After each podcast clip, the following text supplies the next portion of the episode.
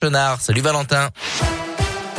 Bonsoir Adrien, bonsoir à tous. À la une de l'actualité, Valérie Pécresse était toujours dans l'Ain ce matin après son meeting à Oyonnax hier soir. Elle a visité la centrale nucléaire du budget puis a échangé avec quelques représentants d'EDF et des élus locaux. L'occasion pour la candidate des Républicains à la présidentielle de dérouler ses idées sur le thème de l'énergie et de défendre le nucléaire. C'était d'ailleurs le bal des personnalités politiques dans la région ce week-end. Lyon, c'est la ville où se construit l'avenir. Ce sont les mots de Yannick Jadot, présent à Lyon pour dévoiler son programme baptisé le projet des possibles. Le candidat à la présidentielle des Verts était entouré des maires écologistes de Bordeaux, de Strasbourg, de Grenoble avec Éric Piolle ou encore de Lyon avec Grégory Doucet. Il a notamment promis dans son programme l'arrêt de 10 réacteurs nucléaires d'ici 2035, 6 000 nouvelles éoliennes, un impôt sur la fortune climatique ou encore la construction de 700 000 logements sociaux.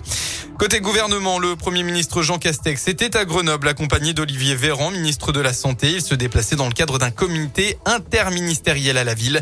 En fin de matinée, le Premier ministre a été pris à partie par des gilets jaunes mais aussi des antivax selon le Dauphiné libéré.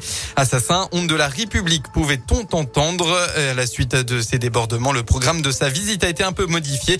Jean Castex a affirmé regretter ces incidents. Dans l'un, retour sur ce grave accident à Oyonnax. Ça s'est passé hier soir vers 22h45 à l'angle du cours de Verdun et de la rue René Nico. Deux voitures, dont une de la police municipale, se sont violemment percutées. Le bilan fait état de deux policiers municipaux de 35 et 40 ans en urgence absolue, d'un homme de 40 ans et un enfant de 10 ans en urgence relative.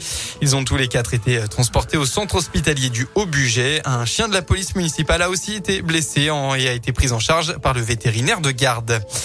L'actu, c'est aussi ces quelques modifications concernant le pass vaccinal. Dans une courte vidéo publiée hier, Olivier Véran a précisé la mesure hier soir, précédemment valable six mois après une, infection au Covid-19. Pardon. Le certificat de rétablissement se verra désormais désactivé au bout de quatre mois et ce de façon rétroactive à partir du 15 février prochain. Des millions de Français sont donc concernés. On passe au sport avec du basket. 18e journée de championnat. La JL de Bourg se déplace sur le parquet de Dijon aujourd'hui. Ce sera à 20h30.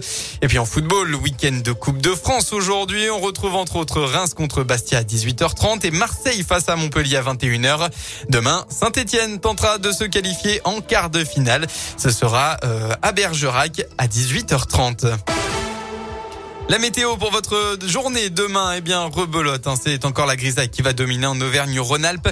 Quelques averses localisées seront présentes dans la matinée. Le temps sera en effet plus sec que l'après-midi et des éclaircies sont attendues, mais seulement dans l'Ain. Côté température, eh bien, ça augmente encore. Vous aurez au maximum de votre journée entre 5 et 9 degrés. Très bon début de soirée à tous. À l'écoute de Radioscope, évidemment.